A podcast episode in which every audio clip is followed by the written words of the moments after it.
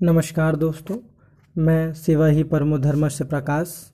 आज आपसे एक बार फिर एक आग्रह एक निवेदन और अपने माध्यम से सक्रिय नागरिक के माध्यम से एक आ, संदेश प्रख्यापित करना चाहता हूँ। कृपया आप इसे ध्यान से सुने और सक्रिय नागरिक और सामाजिक उत्तरदायित्व को समझते हुए इनमें जिन चीज़ों को बताया गया है उनमें से कुछ चीज़ों पर बस सूक्ष्म ध्यान दें। आपको कुछ करना नहीं है, आपको समाज में बाहर जाकर कुछ बोलना नहीं है। बस आपके पास जो हैंडसेट है, आपके पास जो एक आधुनिक हथियार है, इसका इस्तेमाल करके आपको सक्रिय नागरिक के भांति व्यवहार करना है।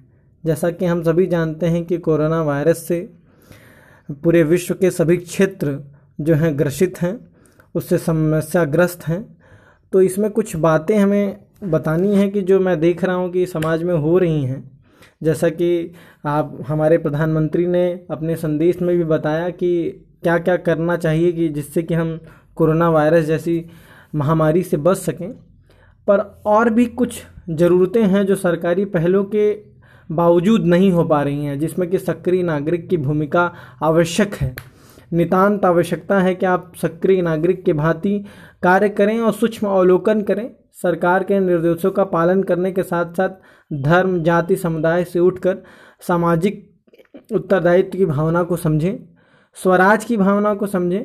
आप समझें कि आपको एक स्वर्णिम मौका दिया जा रहा है, जिसमें कि आप राष्ट्रीय आंदोलन में कूदे, उन सभी महान भाव के लिए एक श्रद्धांजलि अर्पित कर सकते हैं। अगर आप आज इस संकट की घड़ी में भारत के गरीब तबके के लोगों के लिए खड़े हों तो मैं कहना चाहूँगी कि जो भी व्यापारी वर्ग के लोग हैं, जो इस महामारी के टाइम पे भी आर्थिक लाभ कमाना चाहते हैं तो आप उनके खिलाफ एक मुहिम चलाएँ। अगर वो आपके घर के हैं तो गांधी जी का कहना है कि सत्य के खिलाफ अपने पक्ष में भी रहे लोगों के विरोध में अगर आवाज़ उठानी पड़े तो आपको उठानी चाहिए।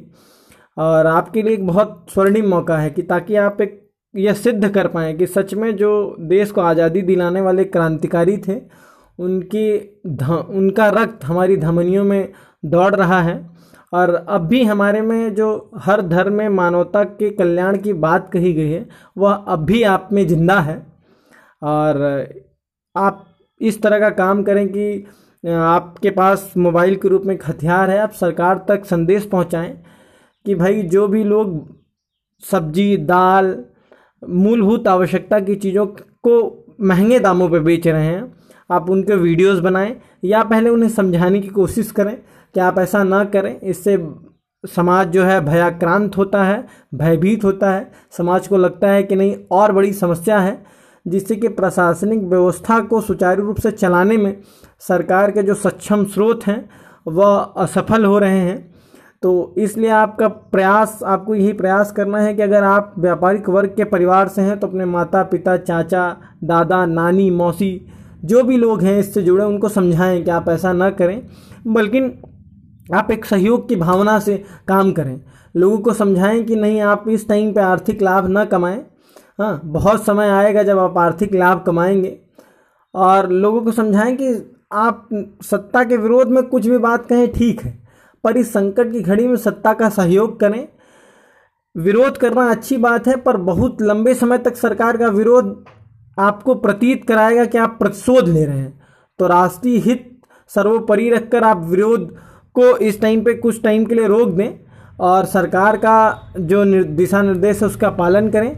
और कृपया कर प्लीज़ जो भी गरीब लोग हैं, जिनके साथ भी अन्याय हो रहा है, जो भी व्यापारी वर्ग के लोग हैं, उनको ध्यान से देखें। अगर वो जरा सा भी महँगे दाम पे कोई चीज़ बेच रहे हैं तो बिल्कुल आप उनका वीडियो बनाएँ, निकटतम थाने में सूचित करें। सामाजिक कार्यकर्ताओं को सूचित करें ताकि वो आके, और ये सूचित कैसे करना है आपको अपने फ़ोन के माध्यम से। आपको बाहर नहीं निकलना, बिल्कुल भी सोशल गैदरिंग नहीं करनी है। आप इसी तरीके से काम करें और ताकि समाज में जो शांति व्यवस्था बनी रहे, सरकार का सहयोग बना रहे, सरकार अच्छी तरीके से नागरिकों के लिए सेवाएँ प्रदान कर पाए, इसके लिए सरकार की सहायता करें। बहुत बहुत धन्यवाद।